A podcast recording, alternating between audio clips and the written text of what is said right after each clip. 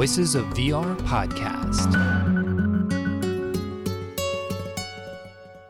Hello, my name is Kent Bye, and welcome to the Voices of VR podcast. It's a podcast that looks at the future of spatial computing and the ultimate potential of XR.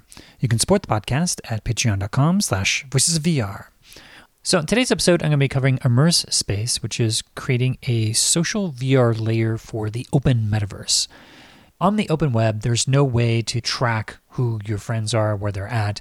It's basically a single person experience, aside from the experiences that may have an ability for you to add your friends. But what if you wanted to take your friends to other applications across the metaverse? So there's actually a WC3 recommended specification called ActivityPub. It's what Mastodon uses in order to federate more of a decentralized social network. So this ActivityPub is like an implementation by Immers Space that allows you to add this social layer across the open metaverse. So this is still very, very early. This is just a prototype implementation that I had a chance to try out back in December and did an interview with a couple of folks that are working on this and I just also recently published a interview with Neil Trevett of the Metaverse Standards Forum. This is not a standards development organization. They're mostly trying to facilitate discussions between different standards development organizations. And in my last conversation, had a chance to talk about all the different working groups that are a part of the Metaverse Standards Forum. And one of the things that was missing was how to do the social layer. And one of the things that Neil Trevett said was that it's a really bad idea to do R&D when you're trying to come up with a standard. In other words, you really want to have a couple of different implementations to choose from to see how to start to actually standardize things across broader adoption. So at the point, there's not even really a viable first implementation of this functionality, aside from what this early work from ActivityPub is going on. I've also been hanging out in Bluesky They have a completely different decentralized protocol called the AT protocol. It's the Authenticated Transfer Protocol, much more focused on decentralized identity and self sovereign identity and having a verifiable identity. And that's still an emerging and developing protocol that was started from Blue Sky. And I'll actually have an interview with what is now currently the CEO of Blue Sky, Jay Graber. And I did an interview with her back at the Decentralized Web Camp in 2019. And I think it'll be interesting to hear what she's saying because there's this tension between when you're trying to create a whole social network graph and you're trying to do it in a decentralized way. Sometimes you really need to have a centralized point to prove out the user experience and how it's really compelling before you start to really decentralize things. Because when you decentralize things, it just makes it really difficult, and you really need to nail down the user experience and really have what is essentially the bootstrapping problem of getting enough people to actually use it. So, in today's episode, I'm speaking with a couple of folks who are working on this problem. William Murphy, who's a part of a worker cooperative called Immers Space, also social.coop, as well as Gabe Baker, who's a project manager for FrameVR.io. It's a team that's building a browser based 3D and communications platform under the umbrella of Virbela. So, it's more of an enterprise social communications platform that needed to have some of these social layers on top of what they're building for their enterprise context. But they're trying to create this open source implementation of this ActivityPub standard and start to see how to add these different layers of a social graph across the open metaverse. So that's what we're coming on today's episode of the Voices of VR podcast. So this interview with William and Gabe happened on Friday, December 16th, 2022. So with that, let's go ahead and dive right in. Hi, I'm William Murphy. I'm part of a worker cooperative called Immers Space, and we're a sort of web freelancer collective that specializes in making immersive and 3D and virtual reality content on the web.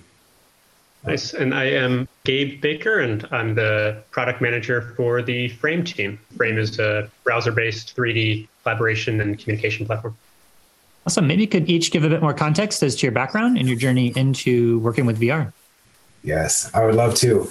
My journey here has like a couple of different entry points. I started in 2016 with the consumer release of the Vive, which I had somehow completely missed all the like Kickstarter Oculus work up to that and didn't hear about it until the consumer ones are coming out. But I ordered it and got it, and it absolutely blew my mind. Really like brought back uh, like a love of gaming that had died off in my adult years.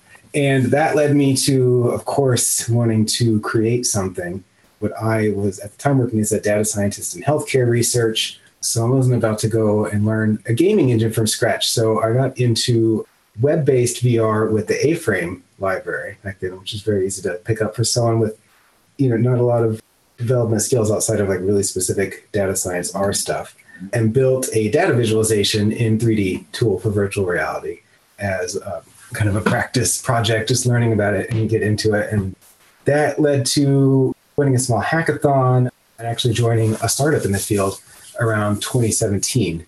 Then the second entry point is also in 2017, I learned about Mastodon, which is that standards based decentralized social network that's been in the news a lot lately. It's using a standard called ActivityPub, which means that it's not just one network, but it's thousands of different servers that all work together to allow you to communicate with people no matter what server they're based on you know, worked in the startup. It didn't go that great for me. I had a bad experience and kind of burned out on VR and went away for it for a couple of years. But then in 2019, I was using Mastodon and I really, really noticed something different about my relationship with social media when I went to Mastodon. You know, it wasn't something that drew out negative behavior in me. It was a lot more positive in the way that I was interacting with people.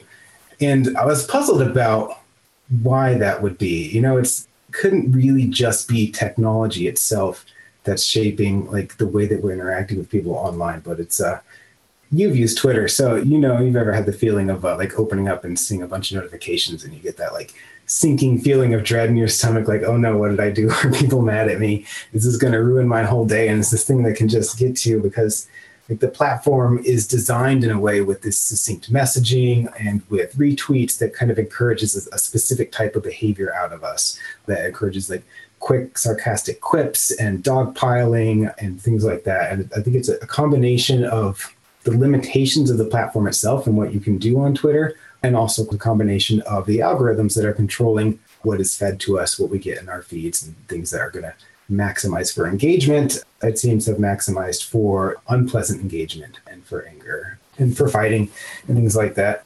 So, thinking about how that was so different for me on Mastodon, having like a totally different approach and relationship with my social media, something that was suddenly a positive impact in my life. I was thinking one day and doing what we call a Mastodon shit post, just putting out a random thought that's not really serious. I just posted one day like, uh, if we combined ActivityPub and WebVR, is that the metaverse? And then I started thinking about it. I was like, wait a minute, this isn't just a joke. There's actually something here, right? Because we can have these decentralized networks as a way of having an identity that's portable to go to different virtual worlds and to still connect to people that are housed in different virtual worlds and then find each other by sharing our location across the network.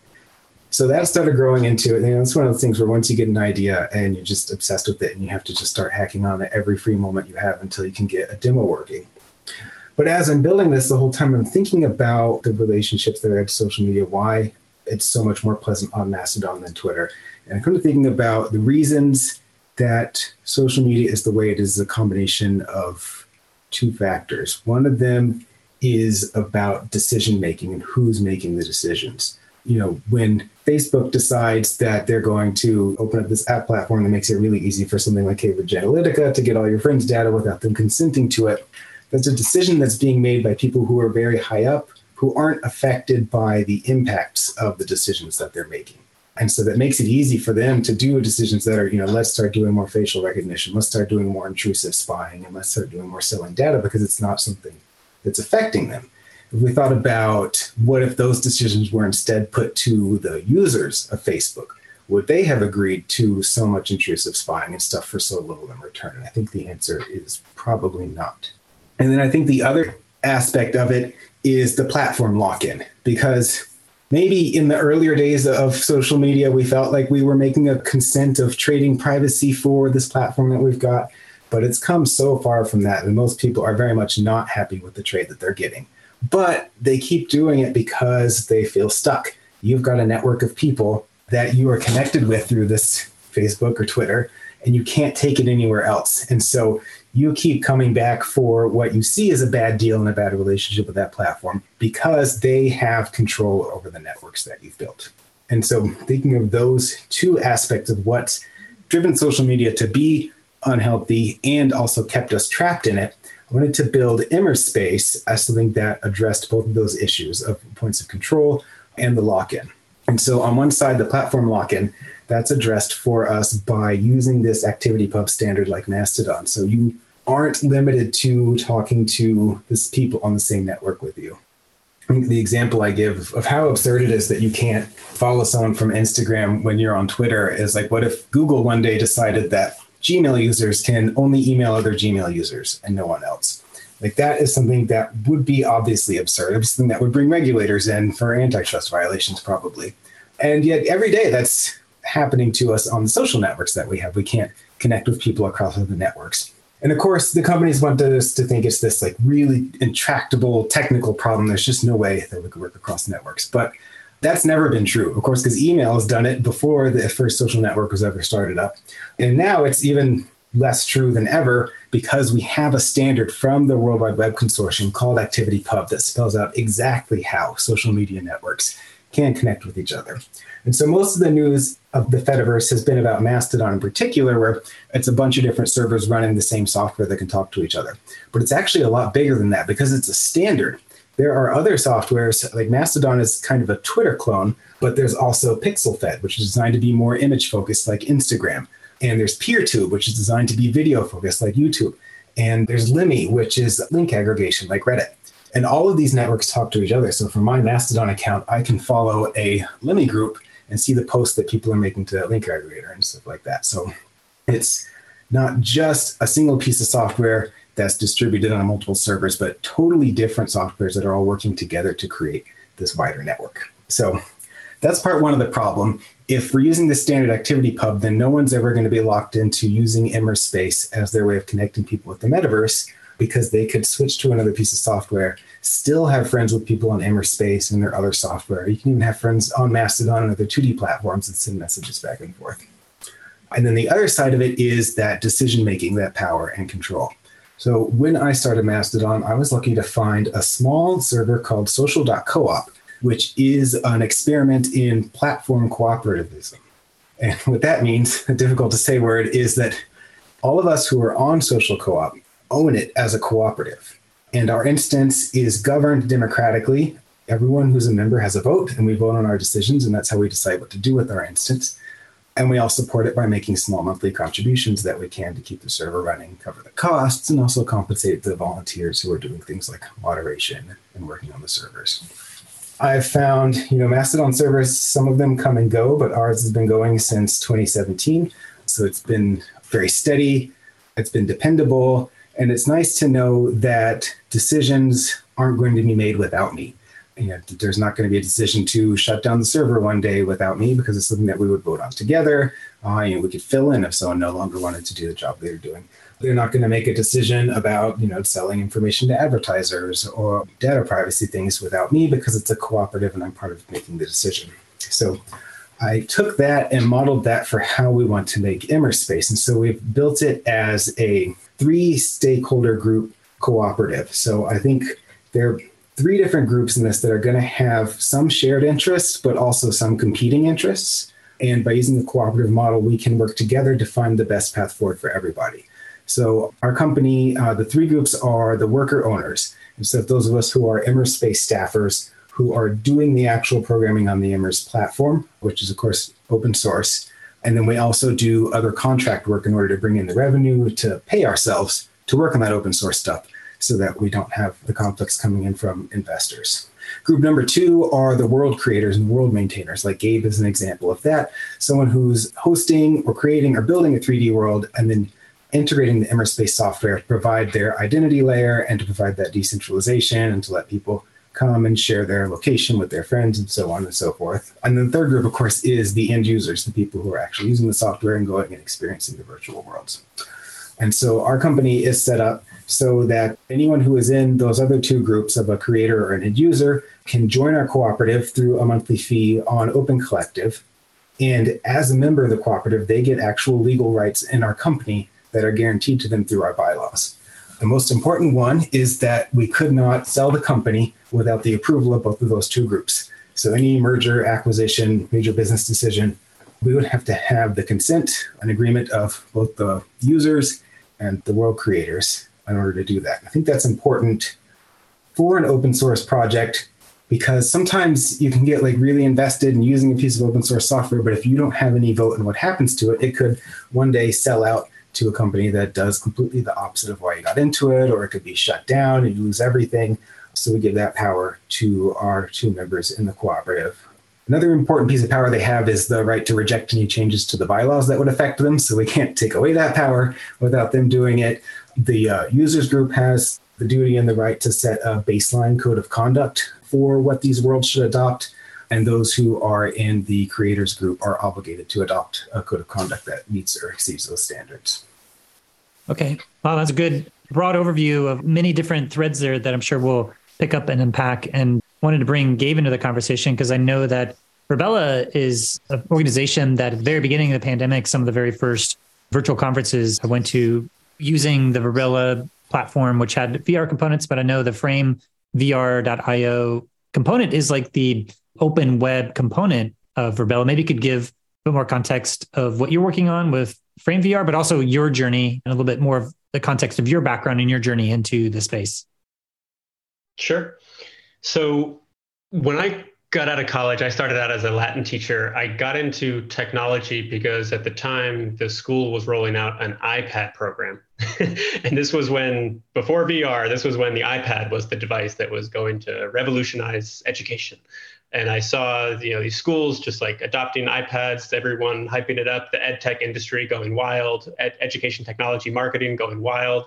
But I saw struggles, like teachers didn't know how to use this thing students didn't really know how to use this thing. And it just got me kind of interested in the adoption of technology in an education context. After that, I went to graduate school where I did my research on education technology, but specifically teachers and students using virtual worlds for online synchronous learning, coming together for online classes.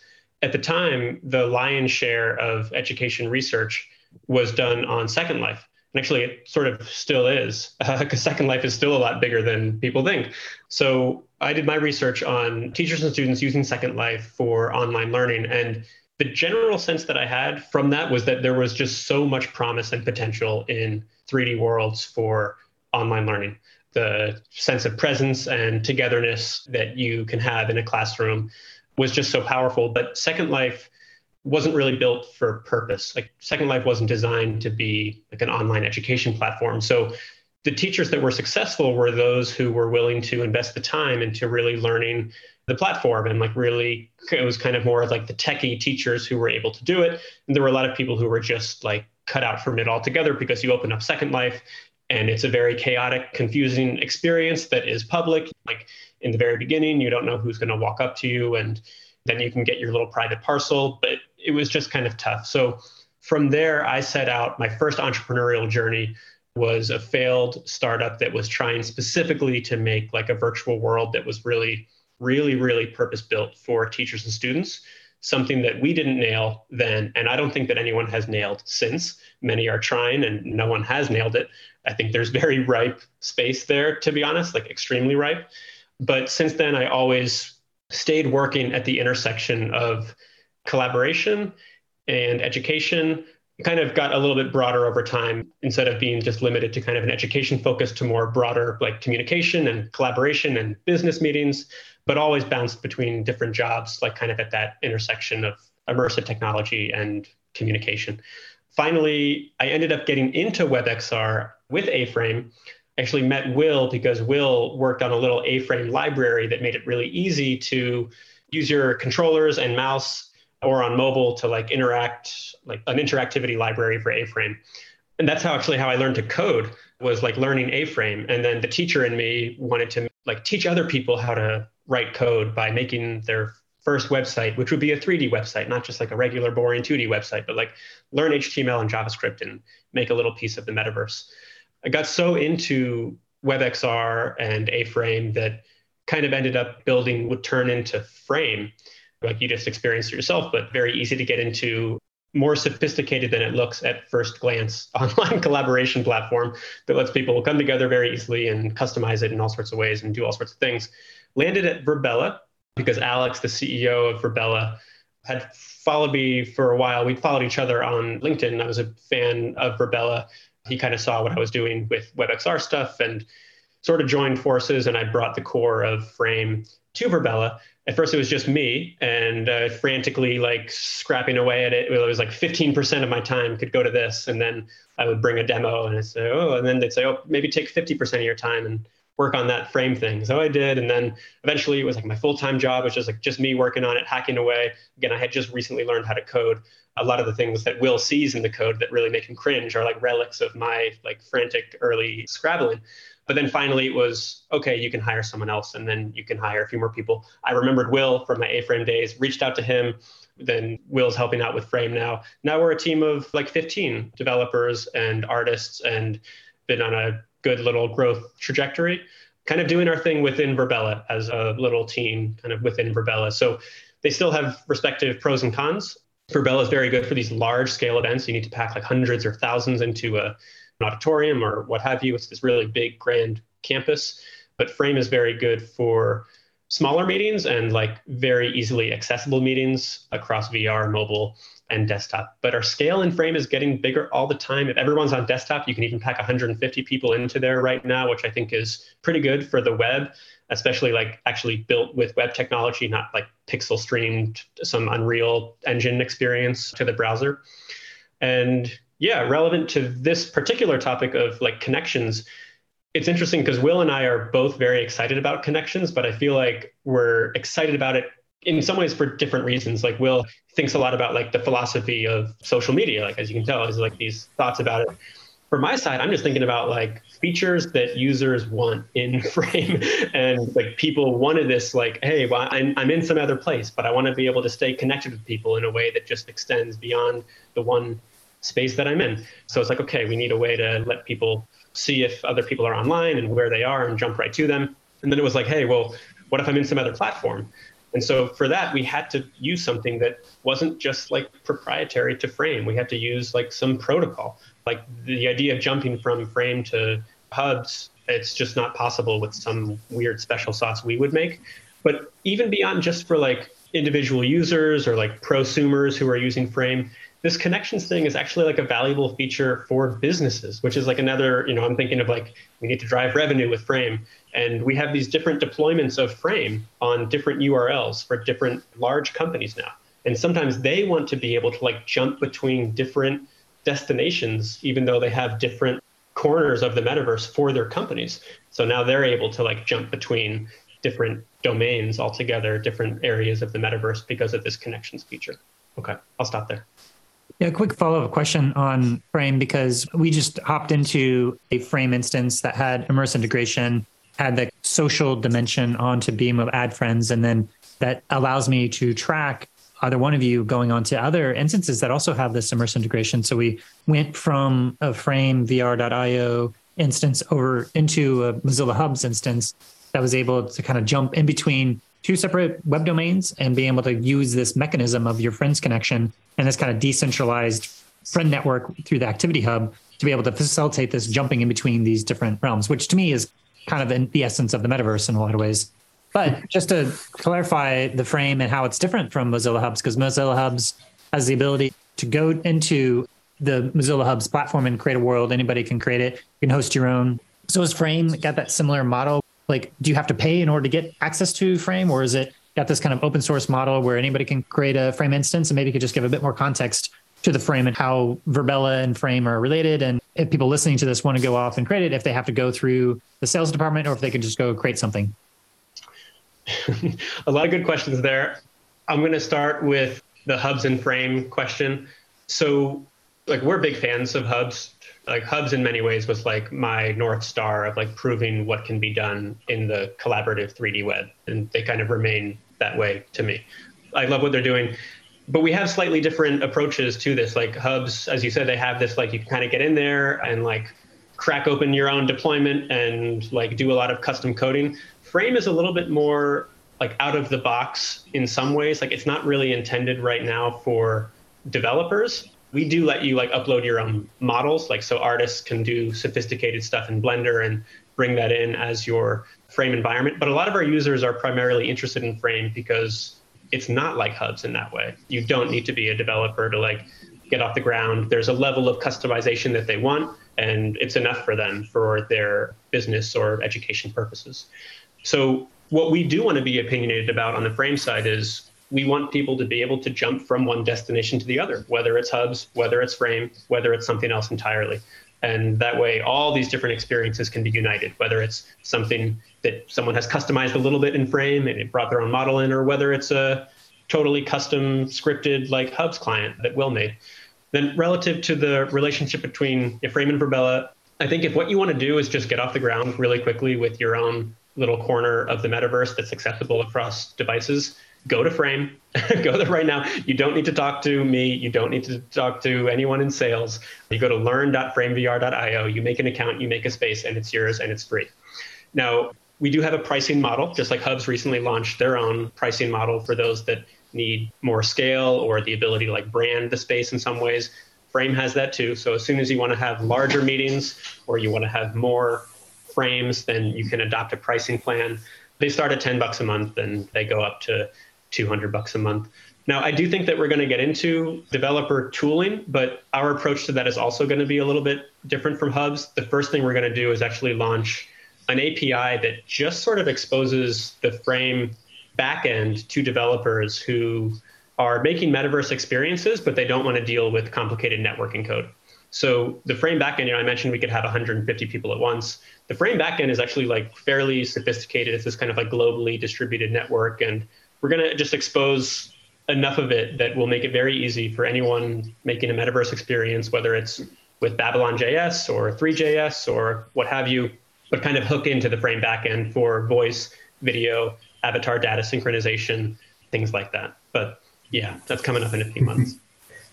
Those differences between hubs and frame, I think really highlight how powerful Immers Space is. And that on the hubs end, you've got open source, self-hosted platform that's based on Three.js. It's integrated with Immers Space using our custom client that's open source. And then on the frame side, you've got a, you know a proprietary system that's hosted by Virbela uh, that's actually on Babylon JS instead of Three.js. And yet, even though those are completely different in terms of you know how they're hosted and the languages they're built in, we were still able to connect with each other across those platforms seamlessly. And well, just a quick follow-up question on the Mozilla Hub space that you took us into. Was that a self-hosted instance of Mozilla Hubs where you had added your own special code to be able to integrate with Immers Space, or is this Immers Space is this something that is deployed at large with many different instances of Mozilla Hubs? If, if people wanted to integrate this, say on their own hub space or on the community hosted Mozilla Hub space, if they've integrated it on their side, or if, what is the process of integrating Immers Space into hubs? Yeah, that's a really important distinction. So there's hubs.mozilla.com, which is the flagship server of hubs that's hosted by Mozilla and is free to use. And that one does not integrate Immers Space at this time. And then there's Hubs Cloud, which is the fully self hosted version of Hubs where you can take their open source product and then add your own code customizations to it. And so what you saw in our demo was a fork of Hubs using a custom client where we've added the Immers Space integration and also the interactive chess game that you saw at Virtual Rain.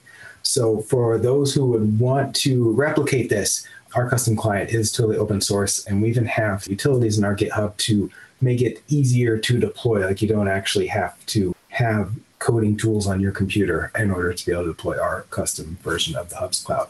But it's not available if you just go to plain hubs.mozilla.com. You'd have to have your own infrastructure.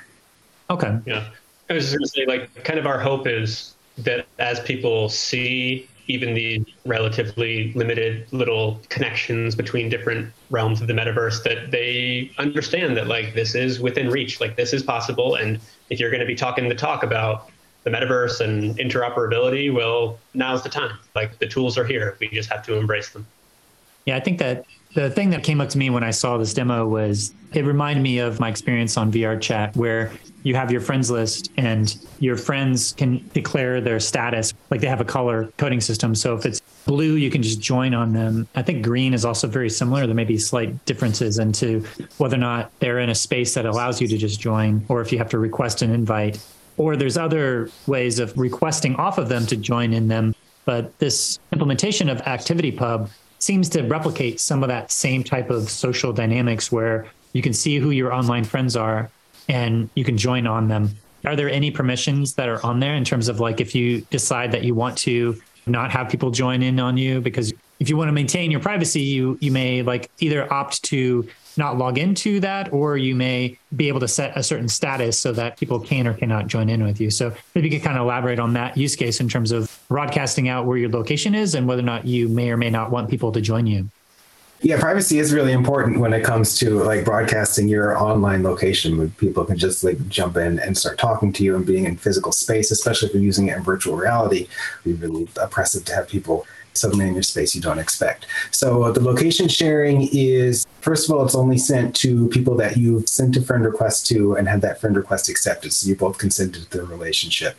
But then beyond that, whether you're sharing your current location is something that is up to your interface and the platform that's using it. Like when you're in Frame, there's a toggle online location sharing on and online location sharing off. And so you can easily say, you know, I want people to be able to find me. I keep my location sharing on and it posts where I am all the time. I don't want to be found right now. I turn it off and then I'll just show up as offline to everyone. Did you have more to say, Gabe?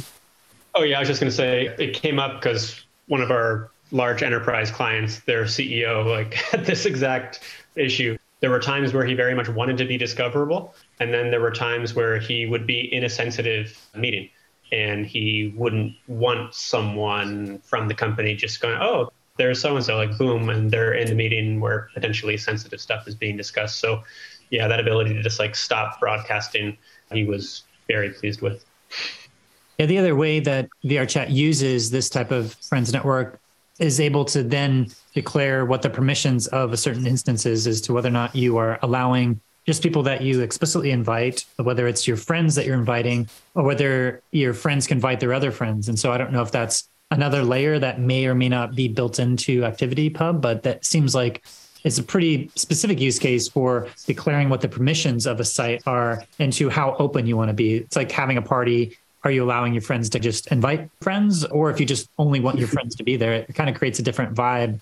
But it's also a great way of creating this dynamic where you have that cocktail party effect where you are able to meet people that you don't already know. And so i don't know if that's something that is on the roadmap of adding something like that of adding permissions into the instance side as to who is invited into that instance you know, our philosophy on Immers Space is to dictate absolutely nothing about what the creators are doing with the worlds that they're creating and how that they work. And so, you know, Immers Space gives you the ability to share that online location, who you're going to share it with, and when you're going to share it and not share it. That's going to be up to the platform that you're using. Like Frame has, uh, if you want to talk about like really robust settings for controlling who's allowed to enter a specific frame.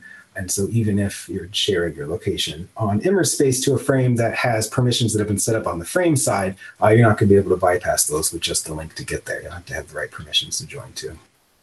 Yeah, we do let you be kind of choosy with who can enter the frame, but it's not woven in with this connectivity system, although your questions and ideas here definitely have given me some food for thought. I'm going to talk with Will about later on potentially some features we build, but yeah, on the frame side, we let you say, okay, if you want it to be totally open, or you can restrict to just people who are logged in with a certain domain, or just a specific invited member list, things like that.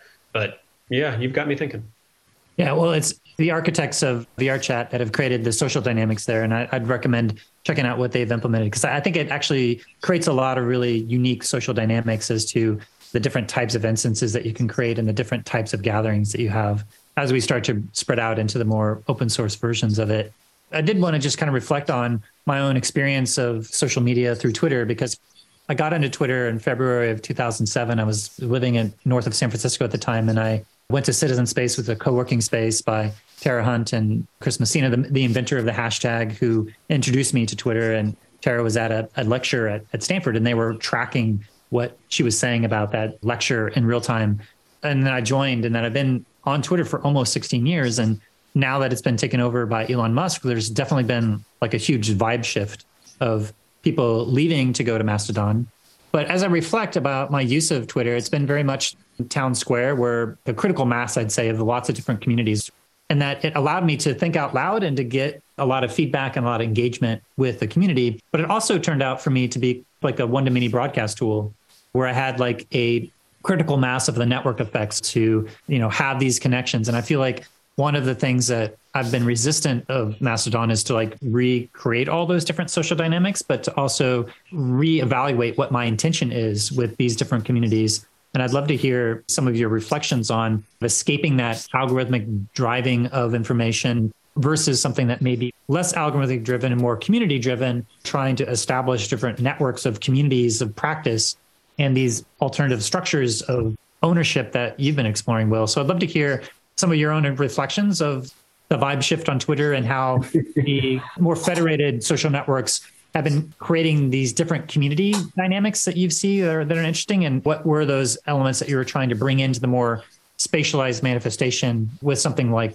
the implementation of ActivityPub within Immers Space? Yeah, it's a it's a really interesting topic. We've seen some conflict as people are coming over from Twitter to Mastodon and these latest waves. I've got people who have been on Mastodon for several years and are quite happy with having a small network where you feel close to people, like the different engagement that we're used to in these small networks with people who have built a living or like created new fields with their ability to gather a lot of people from a large public square on a platform like Twitter. And it is important to point out that like not everyone's experience with social media has been terrible. Lots of people have found their passion, have found their communities.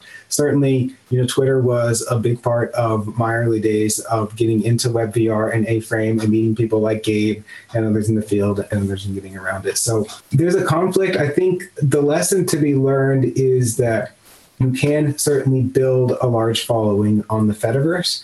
It might be a little bit harder without the help of the algorithm, but unlike what's going on right now with Twitter, no one can take that away from you if you put the work into building it on the Fediverse. You know, when you build it on a closed network, you always have that risk that someday the network's going to get shut down or bought out by someone and twisted in a way that doesn't allow you to do what you wanted with it anymore. Or a bunch of people that are part of your community are suddenly banned and you can't connect with them anymore. So taking it and doing the extra work to build the network and the audience that you need to do what you do in the Fediverse will pay off in the long run because it's going to be a network that can't be taken over by anyone and can't be shut down. So something where changes can be made without your consent to those changes. Yeah, I don't have too much to say on this topic other than it's if you had asked me a year ago, I never would have thought that maybe Twitter wouldn't exist in a year or two. And it seems like a very weirdly possible scenario now for a host of reasons that are all terrible and bad. And it's really sad. And it's now I'm like, oh, I'm so glad that we built up this Discord community for Frame, which is like our Frame user community on Discord. And I hope I never feel the way about Discord that I now feel about Twitter, which is this like impending sense of doom and it's really sad because as will said like the majority of people on the frame team i hired directly through twitter because i found them and reached out to them on twitter. I'm almost positive will like the message that was the convo that started this was probably a twitter dm and the best thing i've done for frame was bring the people on to the team that are currently building this thing. And i found almost all of them on twitter. So i'm not sure. It stinks to see something that has been so valuable for so many people like morph into what it seems to be morphing into like in front of our eyes. So i haven't yet explored mastodon. Like i'm kind of i've been sort of like scared about it and will's tried to rope me in various times and i think i've even tried to go through the process once and just got so befuddled that i kind of like extracted myself mentally from it and there's been a little bit of a wall in my head about it but i don't know. We'll see. Yeah the lessons for this when it comes to the metaverse is as a creator, think about what it means to buy into a closed platform of something where you don't have that control, you don't have that ability to move. What's that going to mean to you long term if you can't connect to people outside of this platform and that platform shuts down or changes ownership or something like Twitter happens? And also to think about even more than we see on social media, how a confined platform limits your creativity. You know, in Twitter, you know, we make make short quips because it's short text, and on Instagram, it's all about presenting this image of yourself, which may not be real. And so, if we accept that for the metaverse, that we just want one big mega platform because it'll be easy to connect with everyone and they'll have great building tools and be able to build stuff real fast. We have to realize that that's going to constrain our imaginations of what we can create because it's always going to be within the confines of what they've designed as the tools and the content they allow us to create. And so it'll limit our ability to discover and create amazing things in the metaverse because we'll be confined. And then also, it's taking on a risk as a creator to have an audience that you could be taken away from you.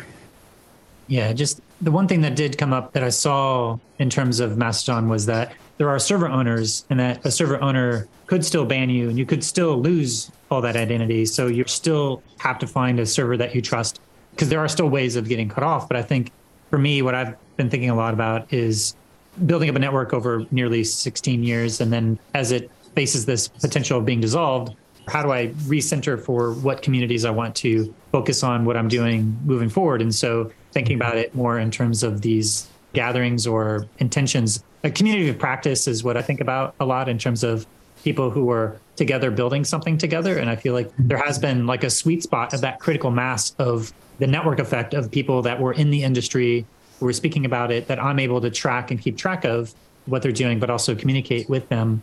And so I feel like with this fracturing, there's a bit of rebuilding of whatever those networks were that you had built up and trying to either trace those voices that you were listening to or to figure out how you want to be more directly engaged in more intimate conversations. And for me, what was interesting about one of the things that you said, Will, was the potential of this fusion of these different platforms of these different communities, whether it's the PeerTube or whether it's the open source version of Instagram or the image base, but you have a website and a, almost like an RSS feeder in some way that is bringing back different ways of broadcasting different stuff, but to have a mm-hmm. way of the ActivityPub being this distributed RSS feed that has these different contexts that you're able to pull in social media components, image components, video components, and potentially even spatialized gatherings for you to gather in and go to. And maybe you have multiple identities that are having different ways of broadcasting your communities. Because there was something nice of having one identity to have that critical mass of networks, but there's also something that's equally nice to be able to have smaller communities that you're able to jump into and, and maybe manage your identity across these different platforms.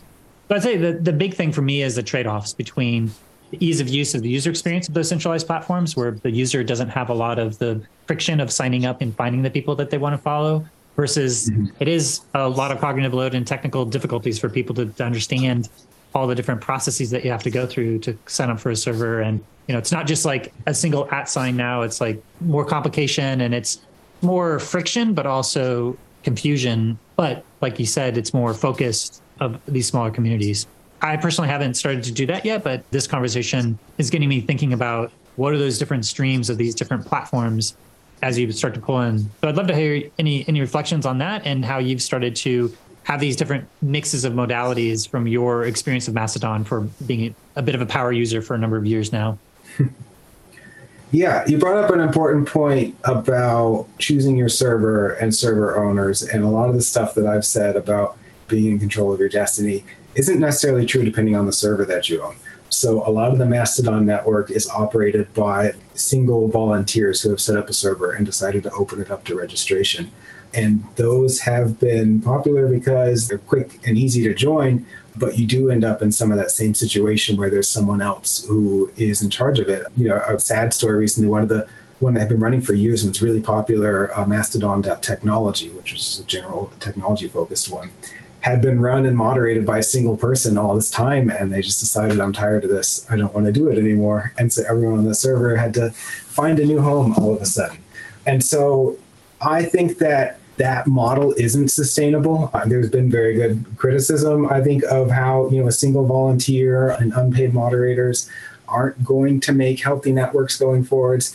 You know, we can think of in the heyday of Reddit of like community mods going mad with power and banning everyone, that kind of thing that happens when you've got one person in control making decisions for a bunch of other people. So I would say look for one that is cooperatively governed like social.coop. It's going to take a little longer to sign up because we're going to ask you who you are and stuff and approve you manually and, and ask you to contribute financially.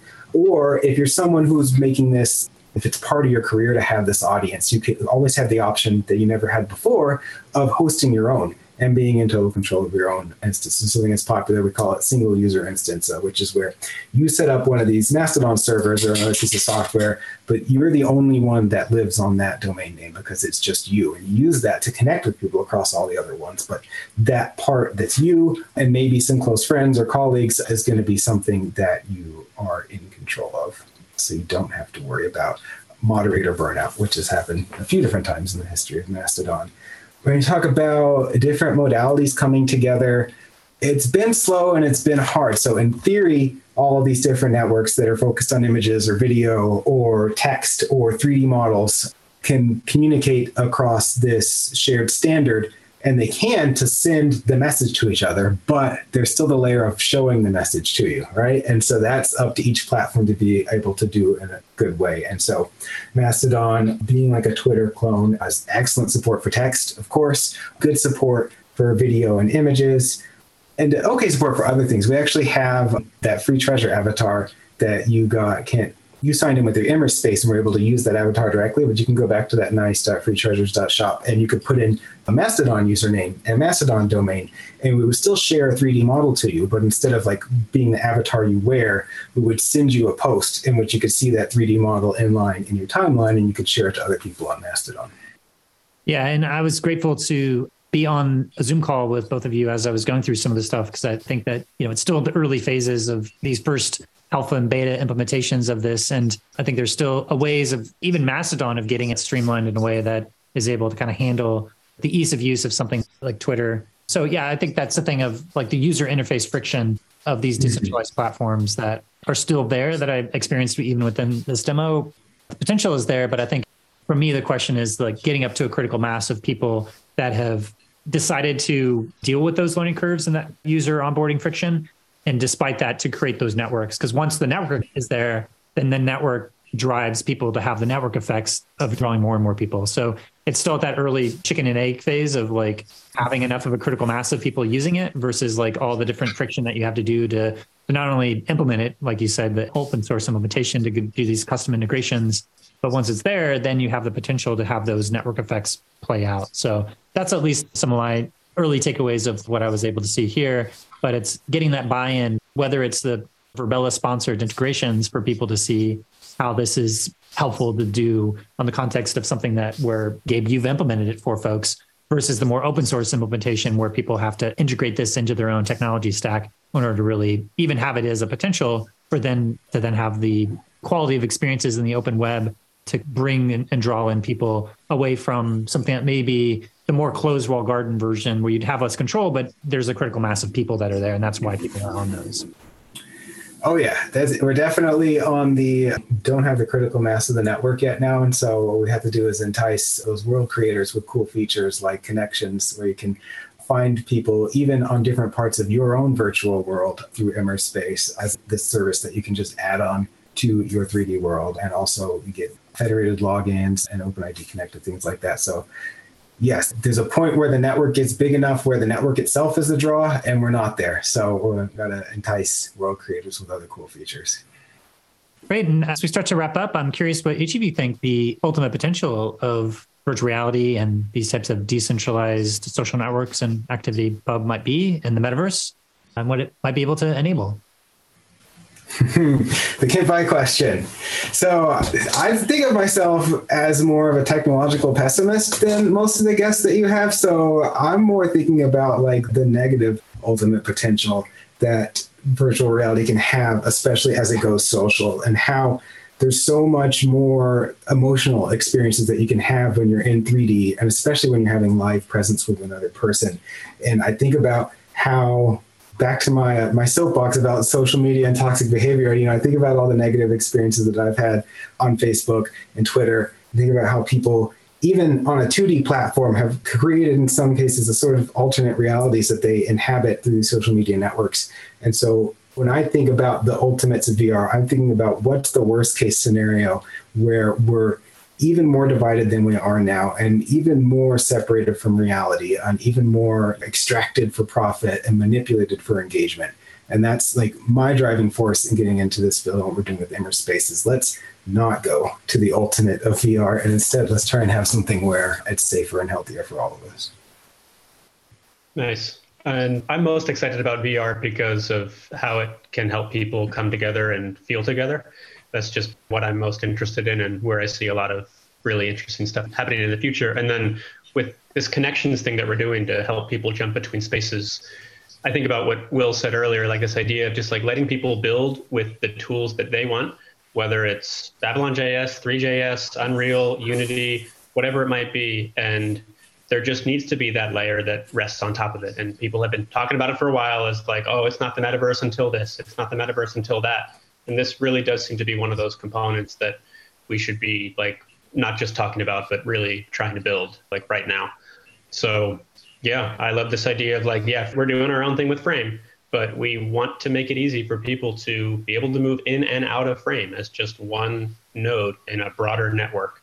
And the more things that are in there, the more interesting the metaverse will be. Yeah, so that's what kind of excites me. Yeah, one quick follow up for you, Will, is bringing up the more negative aspects. I think about harassment and trolling. And obviously, on some of these centralized social network platforms, you have the ability to block people. And so you mentioned that there's the social layer and then there's the world implementation. And it feels like that blocking comes more at the world implementation rather than the social layer. But how does something like ActivityPub handle blocking? Can you block people on the Fediverse? And are there ways that you've considered how to block people in the context of the Immers Space? Yeah, so ActivityPub gives us a really powerful feature here. So there is a block activity that you can send to your server to say, I don't want to interact with this person. And what that means when it's decentralized, uh, you know, when we were together in FrameVR, if there was someone there who was harassing, I could block that user on FrameVR. And if later we went over to Virtual Rain, our hubs one that was also using Immers Space, and that same person tried to join us in this other world on another website, another platform, my block list would recognize them and immediately reblock them in that space as well. So they couldn't, even if they tried following me across the metaverse to different platforms, I carry that block list with me with my identity, and I'm able to remove them from my experience in all the different worlds. Now, the actual implementation of what that blocking means in your world is going to be up to the world builder itself. So, you know, in hubs, it means that that person, you can't see them or hear them, and they can't see you or hear you in the space. But you both may be seen or heard by someone else who's in the space that hasn't blocked either of you.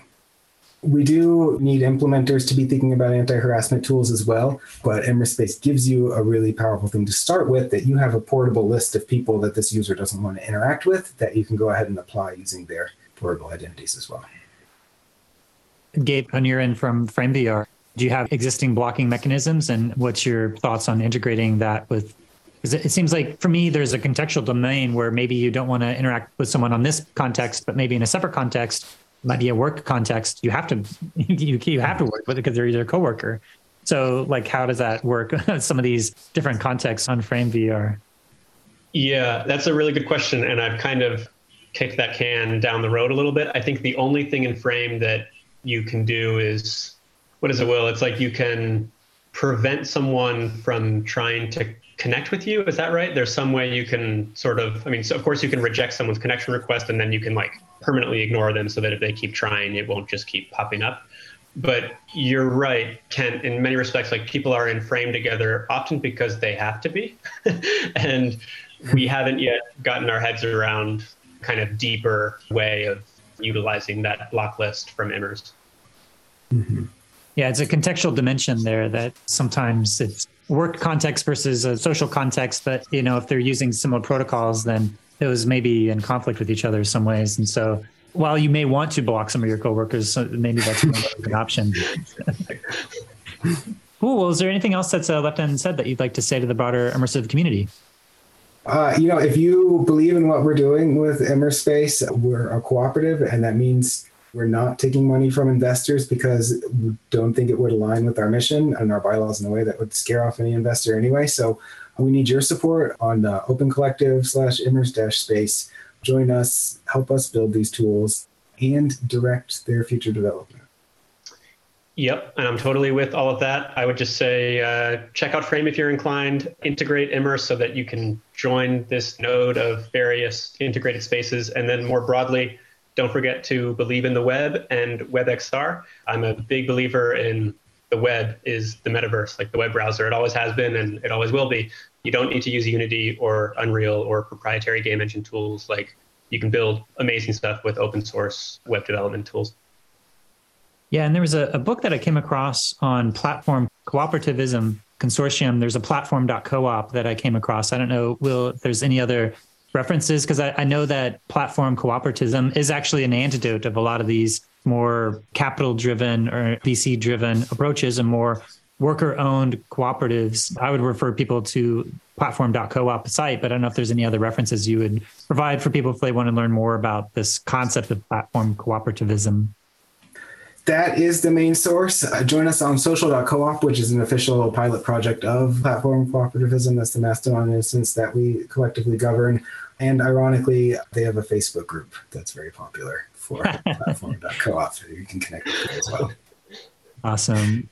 Well, Gabe and Will, thanks so much for joining me here today. I'm excited to see the early phases of this. Like I said, I feel like it's in the early alpha beta phase and, and I hope to see more folks adopt this and implement it across more of these social VR websites. And yeah, I feel like the social dimension, I think, is going to be a key driver of driving engagement for these social networks and these communities as the potential dissolving of these major platforms or a shift, a vibe shift for sure, and some of them driving people more towards Mastodon, the Fediverse, as they call it, being translated into 2D representation, maybe gets morphed into the metaverse as we move forward. Uh, some of these open source protocols, I think, are pretty key to all that. So thanks again for your pioneering work on this space and for coming to help unpack it all today.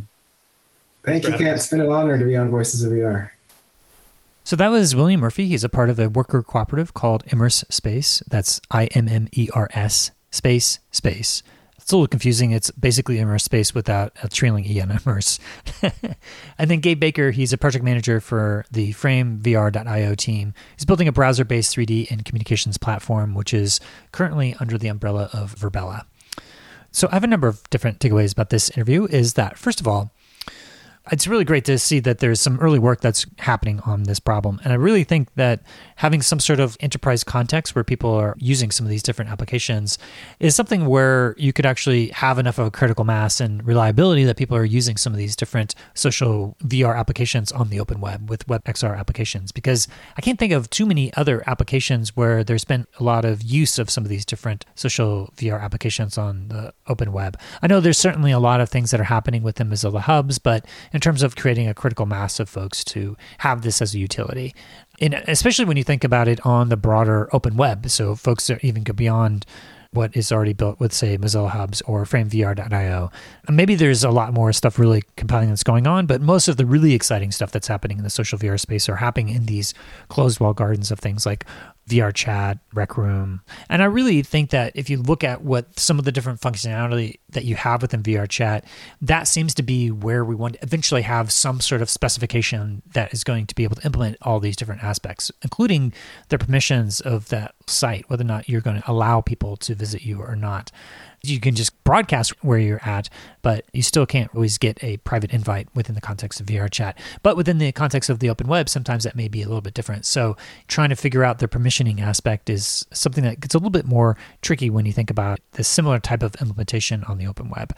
That's something just to think about in terms of as these different protocols continue to get developed, is that something that is included within the specification? Because that may not necessarily be already included within ActivityPub or even something that the AT protocol that is the basis of something like Bluesky is being built upon.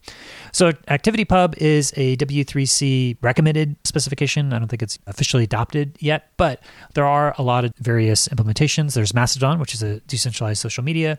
There's PixelFed, which is focused on pictures and so more of an Instagram clone. Then you have PeerTube, which is a clone of YouTube and focusing on video. And then Lemmy is a link aggregator for the Fediverse, which is very similar to Reddit. So theoretically, ActivityPub should be able to have this intermingling of these different feeds and kind of going back to the old days of RSS feed readers and have one place where you aggregated all this information. But it really depends on the client side in terms of how that actually is being rendered out. If it's not necessarily optimized to be able to have each of these multimodal aspects of the different feeds. And when you start to think about, well, what is the immersive aspect of that start to give you with ActivityPub? It's basically the social graph. So being able to connect up with people.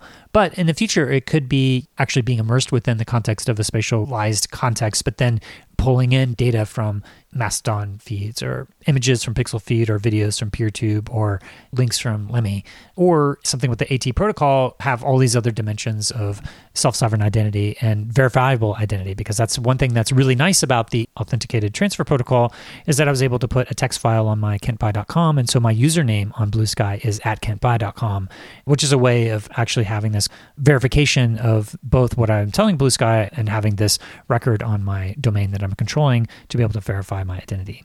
So I'll be digging into a lot more of what is happening in Bluesky, mostly from this archival interview I did with the current CEO, Jay Graber, that I conducted back in 2019 at the Decentralized Web Camp that was put on by the Internet Archive. The reason why I bring that up is because there is this problem within the context of these decentralized web applications, which is you need to have a really streamlined user interface. And when you're talking about decentralized web technologies, it's almost like the antithesis of having a streamlined interface because the most streamlined interface is having everything taken care of for you in a centralized service. And so finding out a way how to build a system on a centralized model and then figure out how to slowly build out all these other federated and decentralized components, which I think is the essence of what they're trying to do with this authenticated transfer protocol or the AT protocol that's underneath the Bluesky social network. So I actually think there's going to be a lot of interesting things that are going to be coming out of that protocol. And so, like I said, the Metaverse Standards Forum does not do the development of standards by R&D. In other words, they really need to have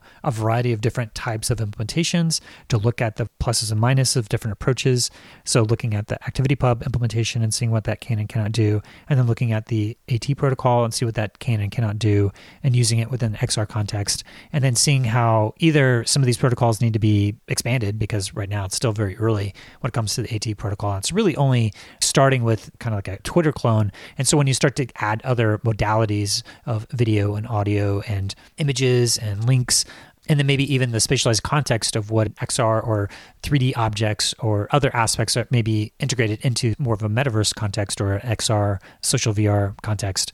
So yeah, that's something that um, just started to dive into over this past week as I've had access to Bluesky. It's still under a invite only system right now, but I've been able to get access to it and start to dig in and start to learn about what's happening with these AT protocol and start to wrap my mind around how could this start to be used within a spatialized context. There's a number of people that have already started to play around with different stuff, and it's mostly been pulling in these social media posts within the context of a immersive space. And so hope to start to play around with some of that and start to think about okay, what are the real affordances if we start to add WebXR and have all these different federated social media protocols? How does the metaverse start to inform those protocols, and how could you start to use those protocols within the context of an immersive XR space like WebXR? So I'll be digging into more of that as it continues to develop, and I'll have an interview with Jay Graber, who's currently the CEO of Bluesky. But again, this was an interview that I did with her back in the summer of 2019, where she's actually talking a lot about these bootstrap problems and a lot of challenges of how do you get this buy-in having these decentralized technologies, most people don't care about the technical details of the merits of decentralization. They just want to have a really streamlined user interface. And so that's what I see is actually happening with Bluesky. So it's really exciting to impact that a little bit and see how that might be able to be applied to some of the struggles of how to bootstrap the metaverse so yeah, I'll have some links in the description where you can start to look at all that's happening with Immers Space and their plugin, and they've got some videos that show some of the different integrations, and hopefully you'll be able to have access to test it out yourself and start to implement it and see how the ActivityPub open standard can start to be implemented in the context of social VR and maybe start to be the early inklings of the further development of what a more robust social VR or social graph would be when it comes to serving all the needs of the metaverse. So that's all that I have for today. And I just wanted to thank you for listening to the Voices of VR podcast. And if you enjoyed the podcast, then please do spread the word, tell your friends, and consider becoming a member of the Patreon. This is a listener supported podcast. And so I do rely upon donations from people like yourself in order to continue to bring you this coverage. So you become a member and donate today at patreon.com slash voices of VR. Thanks for listening.